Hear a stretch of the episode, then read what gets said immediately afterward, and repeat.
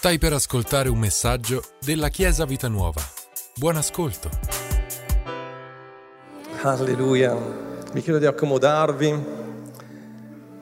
So che ci sono persone nuove. Chiedo subito, da subito, uh, scusateci, ma questa domenica sarà un po' diversa dal solito. Parleremo di alcune cose meravigliose, ma per noi come Chiesa è una domenica veramente speciale. Alleluia, come vedete ci hanno dato le chiavi, poi ve ne daremo una a ciascuno, speriamo un po' più piccola. No, naturalmente queste non sono le chiavi, però simboleggia bene quello che è successo in questa settimana. E mercoledì eh, abbiamo fatto, avuto l'asta e alle 10.15 il notaio ha dichiarato che l'immobile era aggiudicato a Vita Nuova APS, di cui facciamo parte tutti noi perché nessun altro ha avuto il coraggio di affrontare quella situazione. Alleluia, gloria a Dio, siamo molto molto felici. Abbiamo tenuto, uh, abbiamo, volevamo fare una sorpresa a tutti voi, per questo non l'abbiamo detto prima. Non abbiamo detto neanche che c'era l'asta perché sinceramente è stata spostata così tante volte, abbiamo avuto così tanti problemi, nel senso il Covid, prima ancora voi non sapete neanche, però c'era una data, ma poi per un refuso sulla, sull'ordinanza del giudice hanno dovuto cambiare ancora e poi c'era la... Però insomma ci siamo arrivati, volevo farvi, farvi vedere alcune cose con un PowerPoint. Questo è il locale, alcuni di voi l'avete visto da fuori, i leader l'hanno visto anche dentro. Eh, quanti di voi avete dato un'occhiata passando da Besozzo? Eh? Curiosi?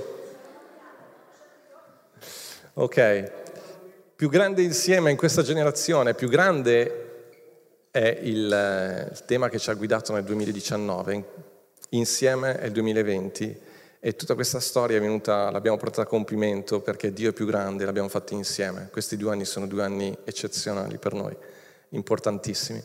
Vai avanti. Uh, dove eravamo rimasti? Vai pure avanti. Uh, il 20 febbraio 2019, poi predichiamo, non vi preoccupate, è soltanto perché perché alcuni ancora non hanno capito, eh? perché se ti rimando, dobbiamo fare l'asta, no, l'abbiamo già fatta. Gloria a Dio, è nostro. Nel 2019, il 20 febbraio 2019, io e Pastor Michi siamo andati a vedere questo locale per la prima volta, perché qualche sera prima eh, stavamo guardando un sito per, per appunto immobili, queste cose così.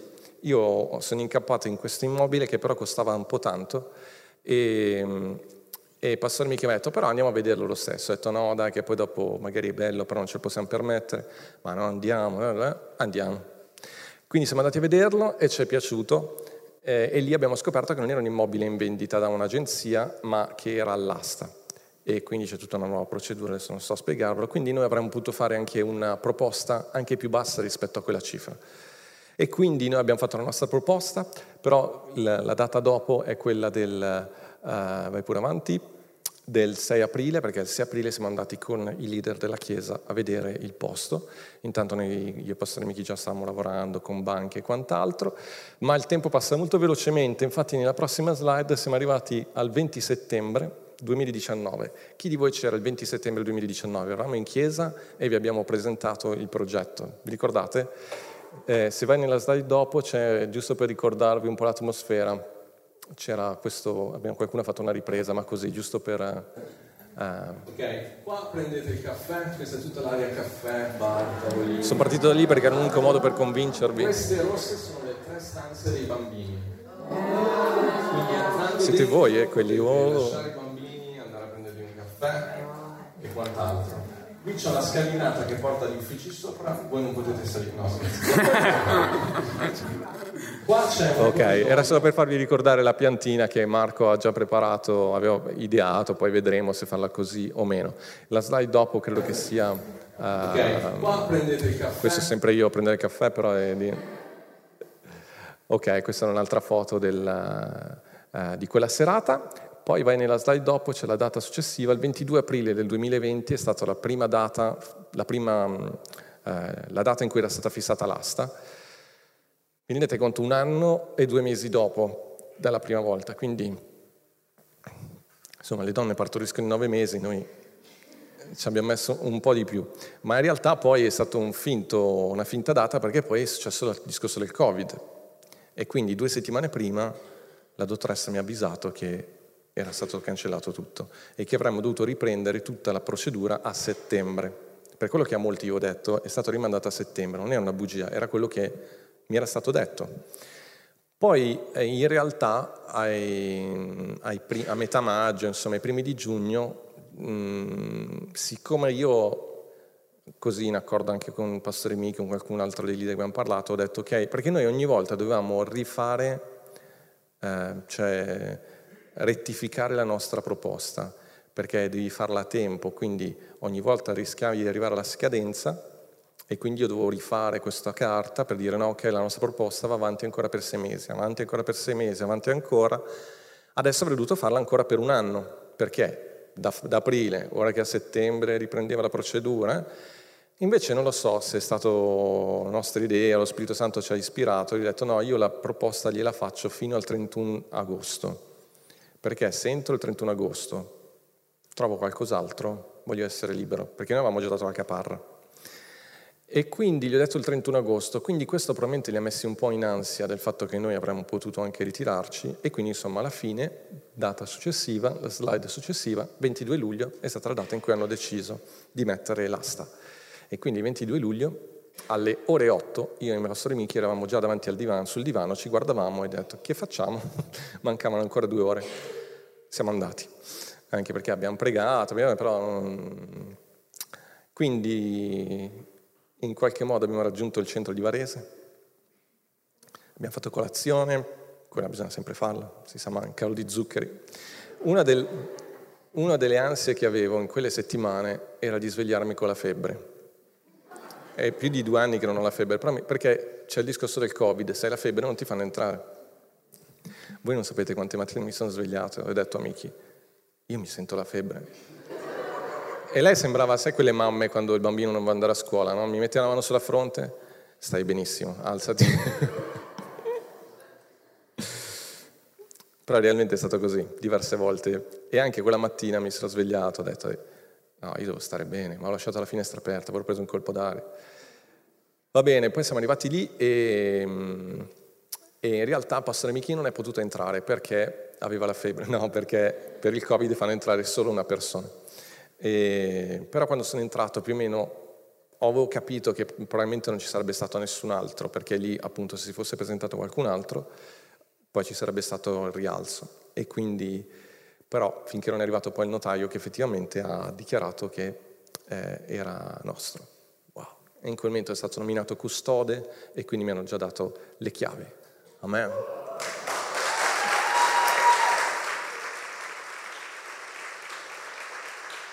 Alleluia. Queste sono le vere chiavi. E dopo qualche ora ho mandato un messaggio, vabbè, li avevo già avvisati come ho vinto, però ho mandato un messaggio ai leader dicendogli chi vuole aprire nuove porte con me, venga. E um, siccome gli ostacoli non finiscono mai, quando siamo arrivati lì ci mancava una chiave. Vi faccio vedere come il pastore Miki supera gli ostacoli.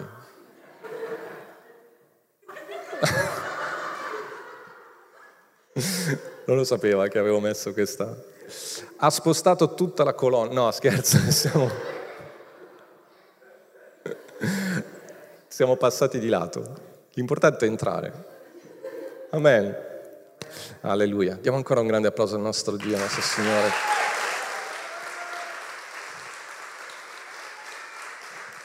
Lasciate il telefono lì per, per partire il timer. Questa domenica vorremmo condividere con voi alcune lezioni che abbiamo imparato in questo anno e mezzo.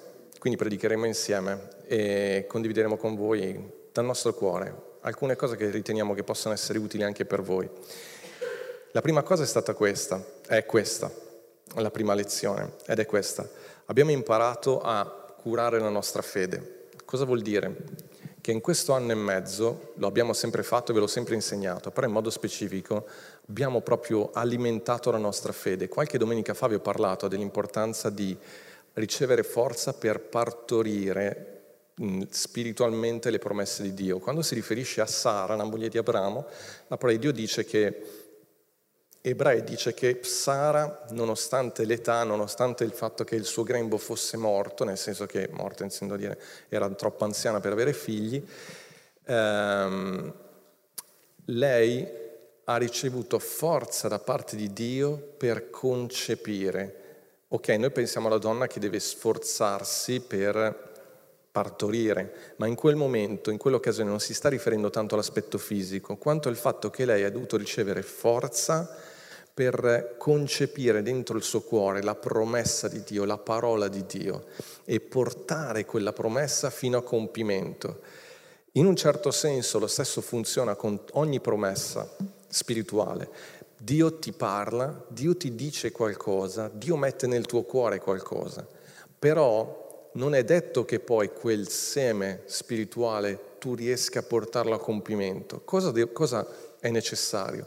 continuamente ricevere forza per concepire, per portare all'esistenza, per proteggere, per veramente far sì che quel seme porti frutto e lo porti nel mondo naturale. Ascoltatemi, le promesse di Dio non sono soltanto, allora noi diciamo naturalmente che le promesse di Dio sono contenute in questa parola, è senz'altro vero, ma il concetto che esprime, che esprime questa parola è anche questo ed è in linea con la parola di Dio. E questo è importante per qualcuno di voi questa mattina, lo sento profondamente. Ed è questo punto. Le promesse di Dio riguardano anche quel desiderio che c'è nel tuo cuore, nel tuo profondo, che forse ancora devi anche scoprire, ma che è Dio che lo ha messo dentro di te ancora prima che tu nascessi.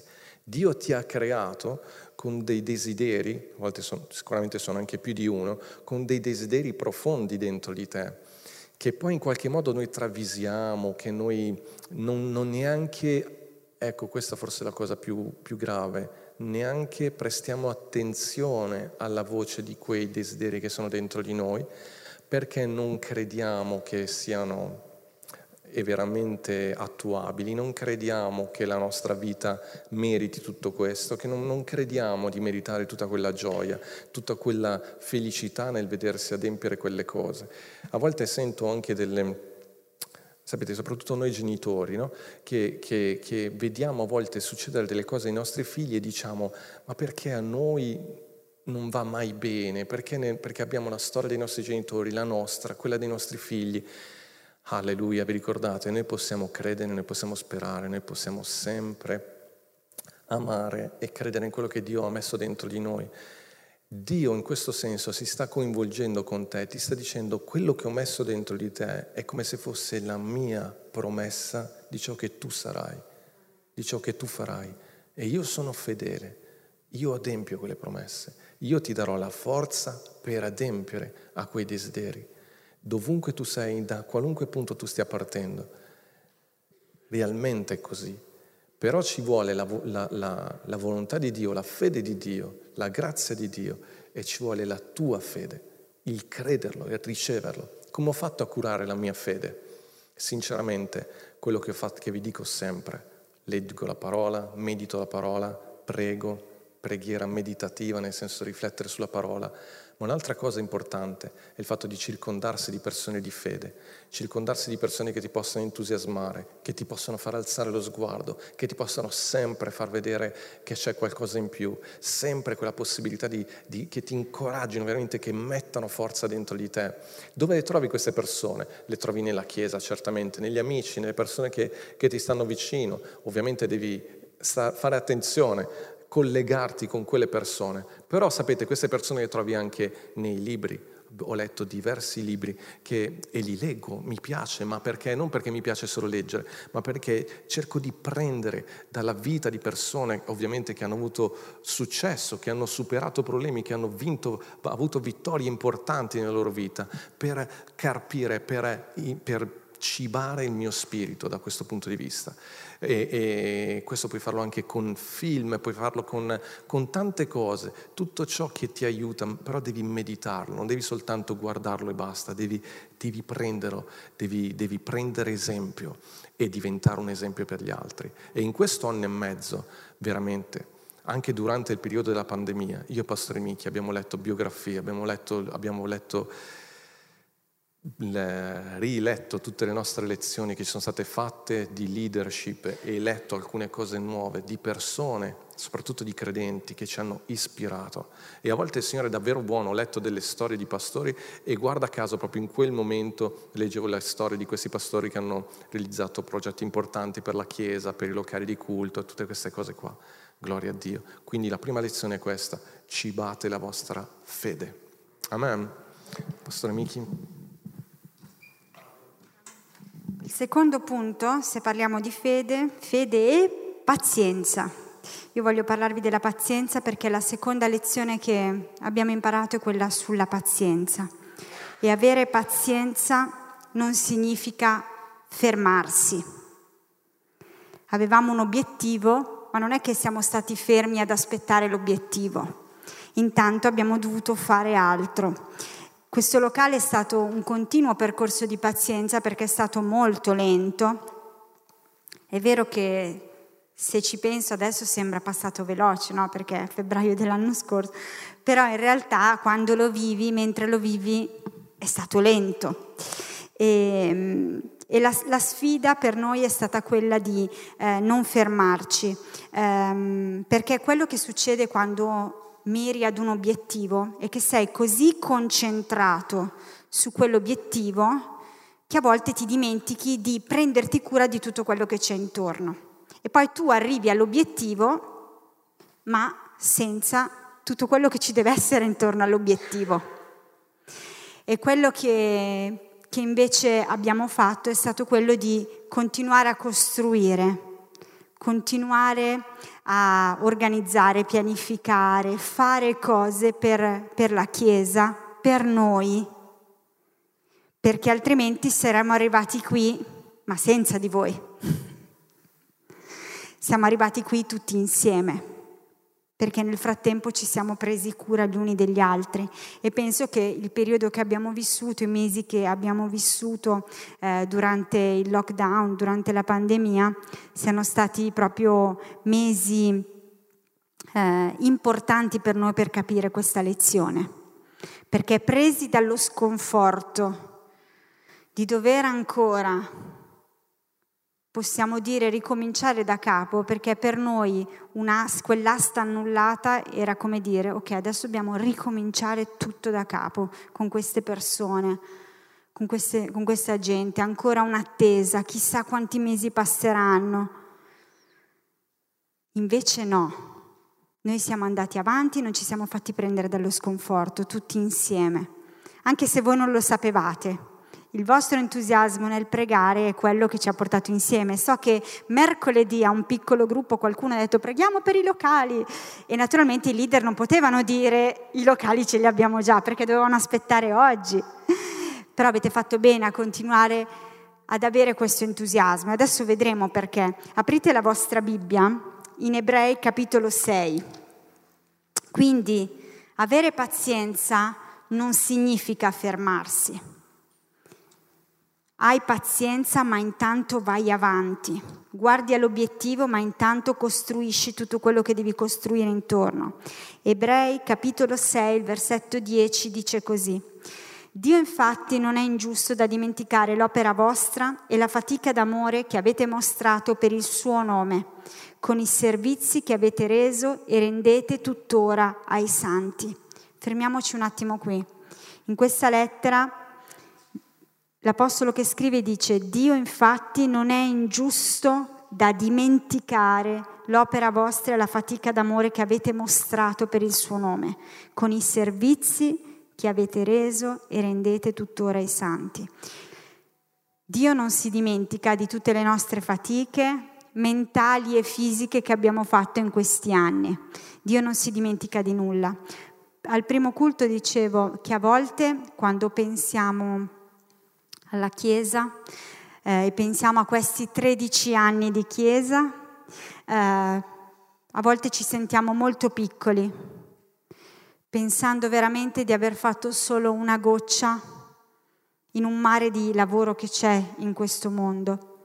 Però poi quando anche con alcuni di voi magari ci mettiamo a raccontare, a ricordare.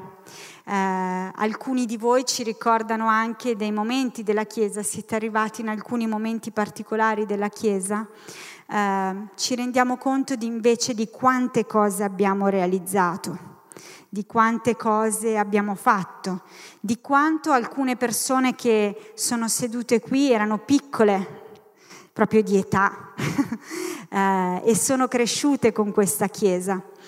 Eh, sapete, Federica è il, è il, nostro metro di misura della crescita della Chiesa, perché lei è nata due o tre giorni dopo l'inaugurazione della Chiesa nei locali a Cocchio. Invece la, la, la crescita e l'avanzamento del nostro nuovo locale sarà Diego, al quale vogliamo fare un applauso che oggi è qui con noi.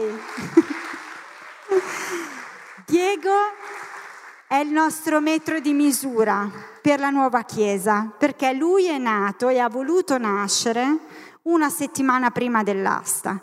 Probabilmente doveva, vedi, cioè lui aveva un piano, Keila, tu non ce l'avevi ma lui ce l'aveva, perché Diego è nato un mese prima. E, e quindi, e questo è anche bello, perché ci sono dei momenti delle cose particolari che sono successe eh, e abbiamo vissuto insieme. Il versetto 11 dice, e desideriamo che ciascuno di voi mostri fino alla fine il medesimo zelo, il medesimo entusiasmo, come avete fatto mercoledì quando avete pregato per i nuovi locali, per giungere alla piena certezza della speranza. Anche mantenere lo stesso entusiasmo e mantenere lo stesso zelo non è sempre semplice quando abbiamo un obiettivo ma tutto sembra andare contro quell'obiettivo. Però è importante, è stato importante mantenere insieme entusiasmo e zelo in quello che stavamo facendo e in quello che stavamo desiderando. Perché non l'abbiamo mantenuto solo noi, ma l'abbiamo mantenuto insieme, pregandolo, dando Dio, ringraziando Dio e continuando a credere insieme per i nuovi locali. E poi il versetto 12 dice, affinché non diventiate pigri. Il pigro è quello che si ferma. C'è l'obiettivo ma si ferma ad aspettare. Noi non siamo chiamati ad avere un obiettivo e fermarci ad aspettare che tutto si realizzi e cada dal cielo, no, noi dobbiamo andare avanti, lavorare, fare, proseguire, in modo che quando raggiungiamo l'obiettivo siamo pronti. Probabilmente non abbiamo raggiunto l'obiettivo un anno fa perché c'erano delle cose che dovevano accadere, dei, un percorso che dovevamo fare, delle cose che dovevamo realizzare, delle cose che dovevamo sperimentare. Ma adesso ci siamo e significa che siamo pronti e non siamo stati pigri, ma siamo andati avanti. Il fatto di non avere un locale, il fatto di non poter utilizzare più i locali che abbiamo a Cocchio, non ha fatto sì eh, che noi diventassimo pigri. Anzi, penso che con questo locale non siamo stati pigri, vero, in questo anno a sistemare, fare, pulire. Dovremmo fare un elenco di cose che abbiamo fatto. Abbiamo trattato meglio questo locale che non casa nostra. E adesso abbiamo finalmente casa nostra. Casa nostra da prenderci cura di casa nostra. Amen? E quindi lo voglio rileggere. Desideriamo che ciascuno di voi mostri fino alla fine il medesimo zelo per giungere alla piena certezza della speranza, affinché non diventiate pigri, ma siate imitatori di coloro che mediante fede e pazienza ereditano le promesse. Mediante la fede e la pazienza noi ereditiamo le promesse. Abbiamo ereditato una delle tante promesse. Amen. Amen, alleluia. Sapete, abbiamo ricevuto diversi segnali che dovevamo andare via da quei locali, dove, locali giù di Cocchio. Per esempio un giorno è caduto all'insegna, quella, il quadro, quello di Adolescenti d'oggi. Un'altra volta eh, si è fulminato qualcos'altro, adesso non mi ricordo. Detto qua dobbiamo andare via perché sta cadendo a pezzi tutto. La grazia è di Dio per rimanere in quel posto si sta esaurendo. Ci sono dei segnali che devi saper cogliere in tempo. Ah, una cosa che non ti ho detto, Pastor Michi, il notaio dove noi abbiamo fatto l'atto è dove c'è il MIV. Avete presente piazza? E ieri avete detto che è crollato il cornicione dove noi eravamo. sì, vabbè. Il Signore ci ha protetto. Vedi che la mia ansia della febbre era niente in confronto. Uno va a pensare che ti cade il cornicione prima di entrare dal notaio. Va bene, comunque non si è fatto male a nessuno, grazie a Dio. In Marco capitolo 11 troviamo un'altra lezione invece importante. Marco capitolo 11 versetto 23 dice, in verità vi dico che se qualcuno dirà a questo monte spostati e gettati nel mare e non dubiterà in cuor suo ma crederà che quanto dice avverrà, qualunque cosa dirà gli sarà concessa.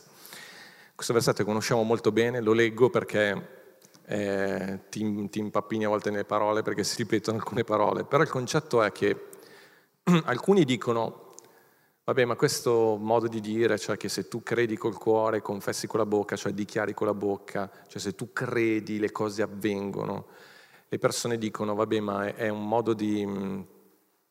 Così è un po' la filosofia positiva, non è vero cristianesimo.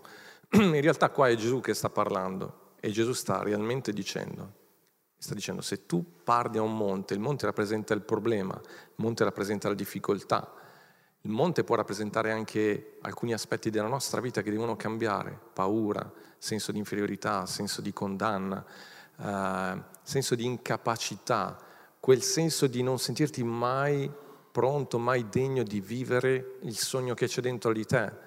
Bene, Gesù dice, se tu parli a quella montagna, inizi a parlargli, e dirgli spostati, io sono figlio di Dio, sono figlio dell'Altissimo, io posso ogni cosa in Cristo Gesù.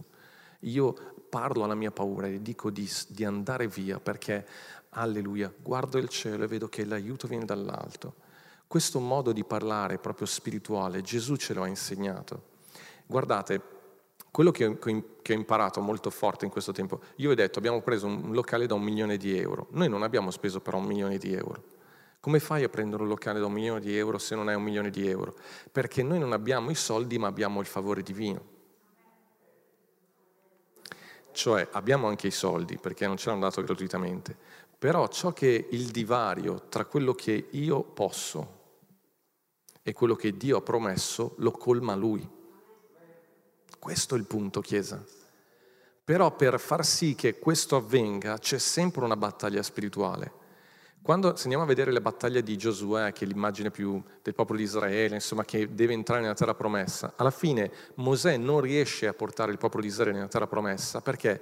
Perché a un certo punto mandano 12 esploratori, 10 portano un resoconto negativo, due soltanto, Giosuè e Caleb, dicono possiamo farcela. Ci sono due persone che hanno fede e dieci che invece hanno incredulità. E infatti Gesù dice se crede nel proprio cuore e non dubita, questo è il, secondo, è il terzo punto, cioè prendersi cura anche della nostra incredulità, affrontare la nostra incredulità. In questo anno e mezzo momenti di scoraggiamento ci sono stati, momenti di pensieri negativi ci sono stati, ma non li abbiamo fatti, non li abbiamo lasciati lì a mettere radici dentro il nostro cuore, li abbiamo affrontati Infatti Gesù dice, sì, tu puoi credere, ma se intanto stai dubitando, è come se ci fossero due forze, una che ti spinge avanti e una che ti spinge indietro. Nella terra promessa, per entrare nella terra promessa, dieci spingevano indietro e due in avanti, non ci sono entrati nella terra promessa, se non dopo 40 anni. Io non avevo voglia di aspettare 40 anni in chiesa, non so voi, ma...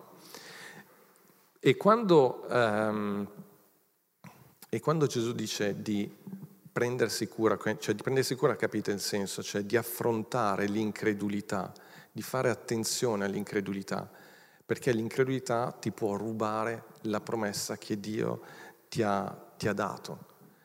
C'è un, un, episodio, sempre nel Vangelo di Marco, capitolo eh, 9, c'è un padre che ha un figlio posseduto e va dai discepoli prima di Gesù, perché Gesù intanto in quel momento era sull'alto monte dove c'è stata la trasfigurazione. Però i discepoli non riescono ad aiutare questo padre. Quando Gesù scende, il padre allora va da Gesù e dice se puoi fare qualcosa aiutami perché non, mio figlio è posseduto.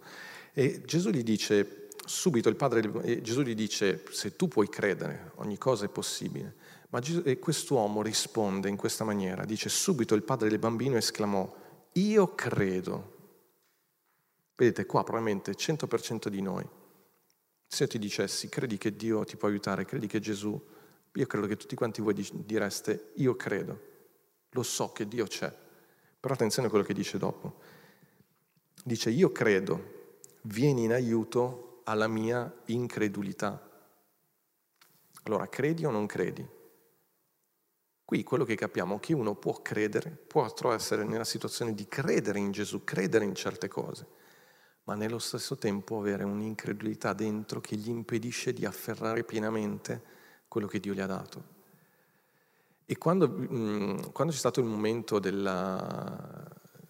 Ci sono stati diversi momenti, come ha detto anche il pastore Michi, ma soprattutto quando c'è stato il momento della pandemia, e pensieri di incredulità o di paura era facile che arrivassero. Cioè, Chiesa, vi rendete conto che noi abbiamo fatto un, un affare incredibile in un momento di crisi, Barsa continua a ripeterlo, un momento di crisi noi abbiamo fatto l'affare più grande siamo, ed eravamo pronti. Due, un anno e mezzo fa, quando abbiamo iniziato tutto, non potevamo sapere che tassi dei mutui e degli interessi non sono mai stati così bassi, che in una situazione del genere difficilmente se uno non ha un'idea chiara si mette a investire in un immobile. Potevamo, però noi abbiamo seguito passo per passo quello che abbiamo sentito di fare e abbiamo resistito ai pensieri negativi, ai pensieri di incredulità. Questo, Chiesa, lo puoi applicare a qualunque situazione della tua vita. Tu stai credendo, ma se vedi che stai facendo fatica ad entrare nelle cose di Dio, guarda negli occhi l'incredulità e comandali di andarsene attraverso la parola. Alleluia. Infatti in Marco 9, 28, 29 i discepoli andranno da Gesù e dirgli, um, a dirgli ma perché noi non siamo riusciti a scacciare questo demone? E Gesù gli dirà, questo tipo di demone non può essere scacciato se, non, scacciato se non attraverso la preghiera e il digiuno. Guardate che Gesù non sta parlando tanto del fatto che quel demone era terribile, quindi era troppo forte per loro, sta soprattutto dicendo a loro che certe cose le hai ricevute in fede anche se la tua incredulità si faceva sentire perché erano cose piccoline, ma quando affronti situazioni davvero grandi, se l'incredulità che è dentro di te non è stata estirpata, non riuscirai a entrare in quelle cose grandi. E quindi gli dice devi, devi, dovete pregare e digiunare, cioè nel senso di abbassare la vostra carne come se la fede la cibi attraverso parole di fede, l'incredulità la ciberai attraverso parole che ascolti di incredulità.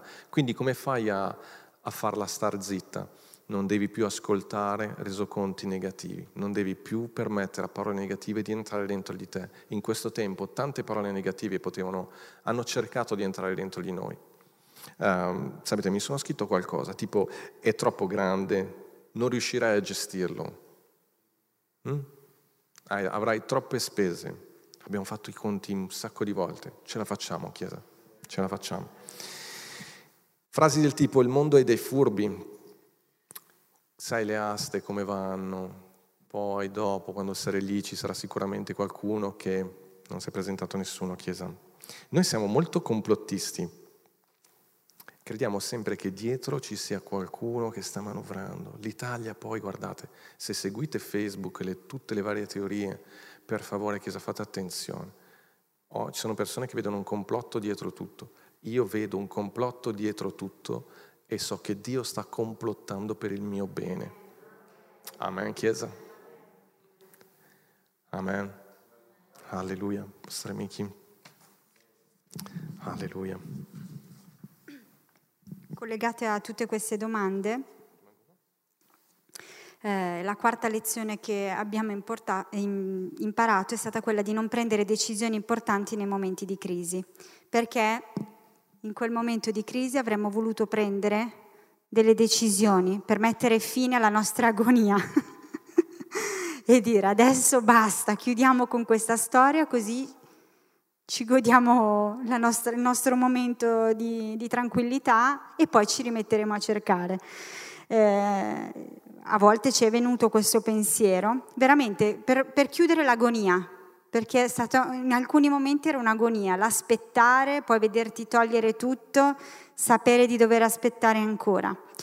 E mm, in quel momento di, dove volevamo prendere delle decisioni, però, come il pastore ha detto, abbiamo avuto modo di leggere, cibarci di cibo buono, eh, di persone più sagge di noi che hanno avuto altre esperienze anche esperienze che non c'entravano niente con un acquisto di un locale, ma che potevano insegnarci qualcosa. E la risposta è arrivata, in quel momento l'avevamo condivisa anche con i leader della Chiesa, ed era quello di non prendere decisioni importanti e definitive in tempo di crisi che possono compromettere interamente tutto il resto della tua vita. Il momento di crisi, il momento di pressione ci porta a volte ad avere fretta nel prendere una decisione, perché velocemente si vuole risolvere quella crisi, quel momento. A volte invece, nella maggior parte dei casi, non è una, una soluzione veloce, ma è una soluzione ponderata, meditata, dove hai valutato tutti gli aspetti che ti fa prendere la decisione giusta. E aspettare di uscire dal momento di crisi è importante per prendere la decisione, perché hai le idee più chiare, la tua mente non è confusa, la tua visione non è confusa. Nel momento di crisi la nostra mente, la nostra visione era offuscata, era tutta in confusione. Per prendere una decisione equilibrata dovevamo aspettare di uscire da quel momento di crisi e quando siamo usciti in realtà c'era ancora pace del fatto che avevamo fatto la scelta giusta. Una decisione sbagliata avrebbe potuto compromettere completamente il corso della nostra storia in questo momento. Invece il fatto che siamo rimasti fermi e abbiamo ascoltato la voce del Signore, lo diciamo spesso, stiamo all'ascolto e vediamo cosa il Signore ci dice di fare, Qual, c'è pace dentro di noi, c'è tranquillità dentro di noi, ci possono anche essere dubbi eh, ci possono anche essere eh, pensieri che ci assalgono, paure che ci assalgono, ma dobbiamo sentire quello che c'è nel nostro cuore. Amen.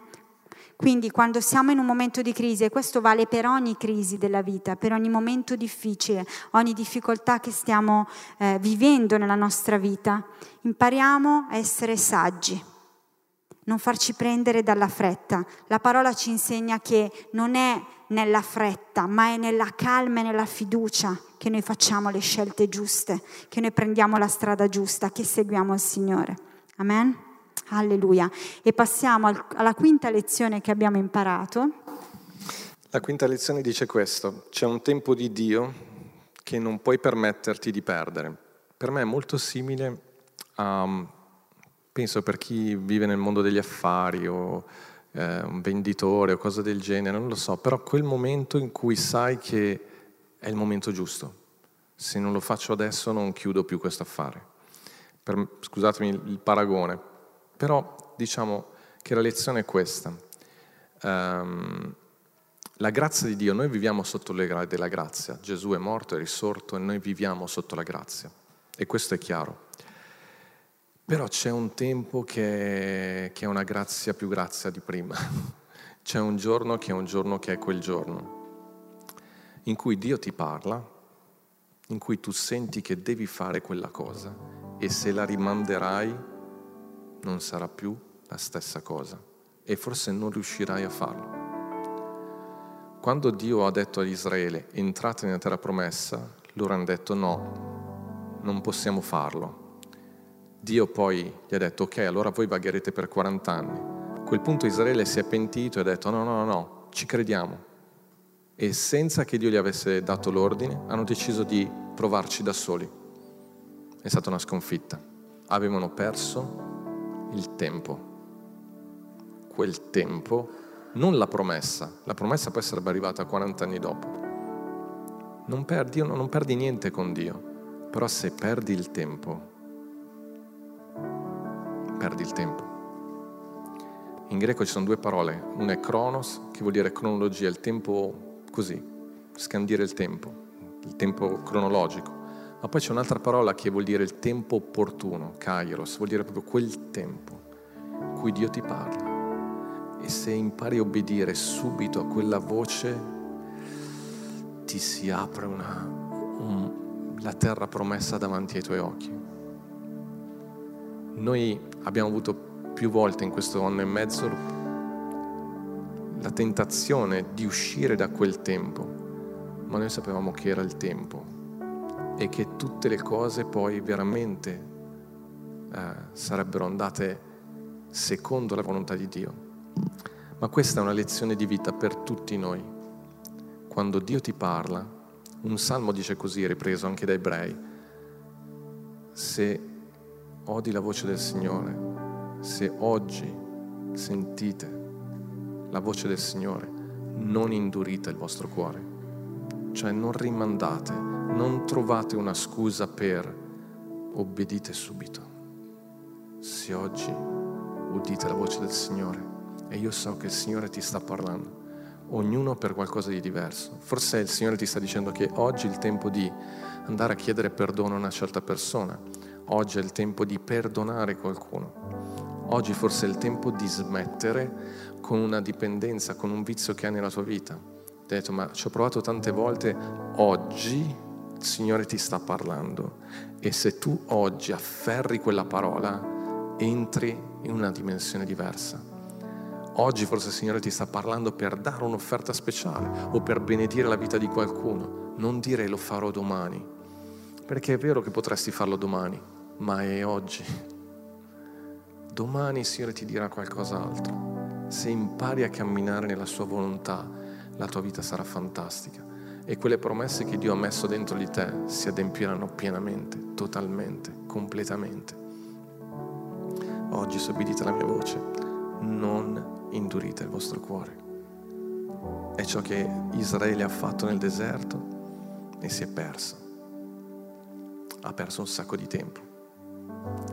Forse il Signore ti sta dicendo che è oggi il tempo di aprire il tuo cuore a Lui, di ricevere Gesù nel tuo cuore, non indurire il tuo cuore. Lo so che il Signore sarà sempre disponibile, ma è il tuo cuore che cambia. È il tuo cuore che cambia. Alleluia. Alleluia. Io ho capito in questo, in questo tempo che, um, che realmente Dio ci ha portato al di là di quello che noi potevamo pensare immaginare perché voi, la maggior parte di voi il locale ancora non l'avete visto. E, ehm, ma al di là del locale, dei tanti favori che abbiamo avuto in questo tempo, quando ero dal notaio, il notaio era venuto in chiesa per la presentazione del libro di Barsa, una serata che hanno organizzato Barsa e Monica. Voi dite, è importante?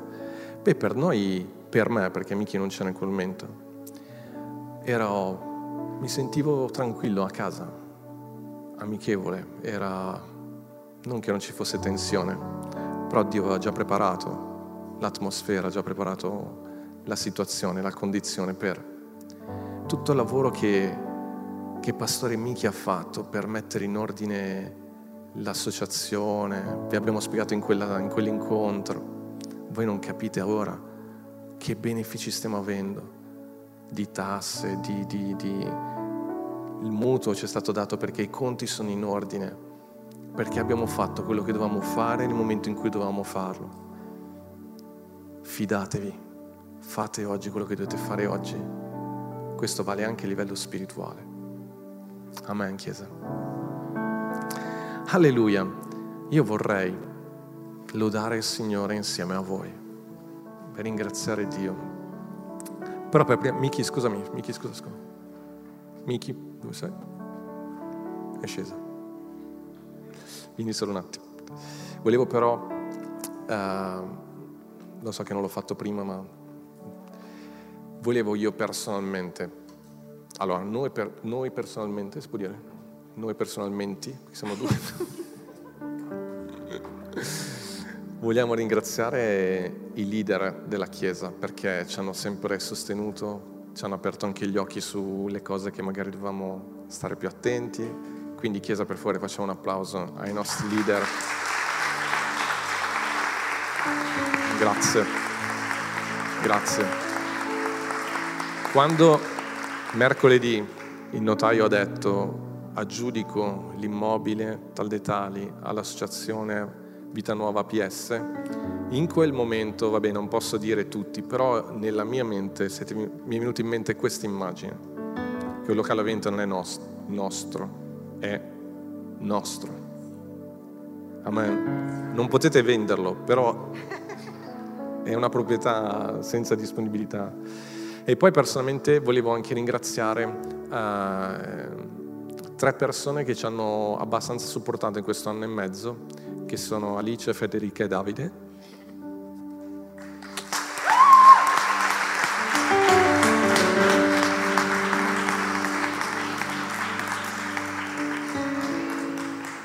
Perché per loro, allora Federica è nata quando noi abbiamo preso i locali giù, quindi dovete anche capire che per noi è anche un po' casa. Cioè, infatti abbiamo, loro hanno i libri di scuola giù, non... quindi diciamo che nel, nella decisione di trasferirci, di cambiare, eh, è come se loro in un certo senso avessero anche vissuto, stiano vivendo anche un cambio proprio di, di casa. Quindi per noi è stato anche un po' forte questo. E diciamo che forse all'inizio noi non avevamo capito perfettamente, profondamente quello che loro stavano vivendo, ehm, così come stato d'animo. Però poi hanno visto il nuovo ufficio che avranno e sono dimenticati. No, poi, e poi piano piano anche se oggi non c'è, vogliamo ringraziare. No, la frase, ah, la frase. Voi avete capito che doveva dire ancora qualcosa? doveva dire niente. Un'altra persona che oggi purtroppo non c'è, però buon per, per loro, Emu e Marco oggi sono in vacanza, eh, però eh, più che in vacanza è in missione per alcuni documenti. Ci stanno guardando e mm, voi non lo sapete, ma Marco ci ha seguito in tutto questa, in questo lungo percorso perché anche lui ha dovuto lavorare molto perché non potete immaginare la burocrazia che ci può essere dietro una cosa del genere. E quindi eh, poi avrà ancora da lavorare, quindi facciamo un applauso a Marco, grazie per, uh, per tutto il lavoro e per il silenzio. Infatti è partito, però l'abbiamo avvisato che oggi avremmo avremmo dato la notizia della vincita. Sì, alziamoci in piedi, che cosa ci prepariamo a lodare il Signore. Eh, quello che stavo dicendo prima è che il notaio lo conoscevo. Quando sono andato dalla, dalla liquidatrice la prima volta ho telefonato per avere appuntamento e la segretaria mi ha risposto e mi ha detto Pastore Fabio non si ricorda di me ed era una ragazza che veniva al summer camp eh, anni fa quindi un ex adolescente e, mm, la persona referente della banca con la quale noi abbiamo fatto tutto quanto è un credente, quindi ha capito perfettamente quello che noi avevamo bisogno. Ovunque andavo trovo persone che erano in qualche modo collegate a noi. A me, questo è il favore divino. Questo è il favore che tutti noi abbiamo, che è su tutti noi. Amen. Grazie per averci ascoltato. Rimani aggiornato attraverso i nostri canali social. Ci trovi su Facebook Instagram, Spotify e sul sito www.chiesavitanuova.org.